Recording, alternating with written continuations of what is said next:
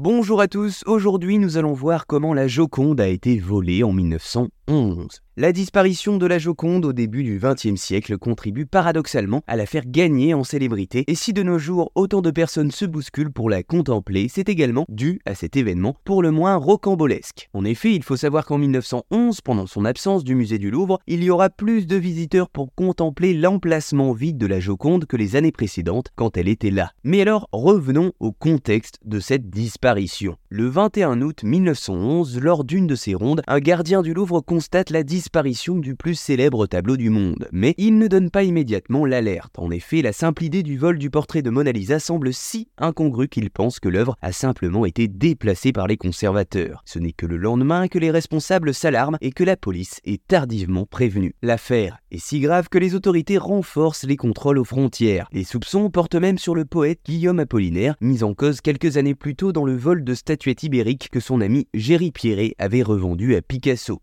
Durant, la presse internationale spécule sur l'affaire, mais un jour, la nouvelle tombe, le coupable est démasqué et il se nomme Vincenzo Perugia, un ouvrier italien qui travaillait au Louvre. Il conserva le tableau pendant deux ans, caché dans sa chambre, avant de le proposer contre 500 000 lire à Alfredo Geri, un antiquaire florentin. Ce dernier examina le tableau le 11 décembre 1913 en compagnie d'un ami, directeur du musée des Offices, et ils prévinrent la police. Et c'est ainsi que se terminait le voyage quelque peu incongru de la Joconde. Mais alors comment Vincenzo Perugia avait-il fait son affaire? Eh bien, plus c'est gros, plus ça passe, comme on dit. Il explique lui-même au New York Times.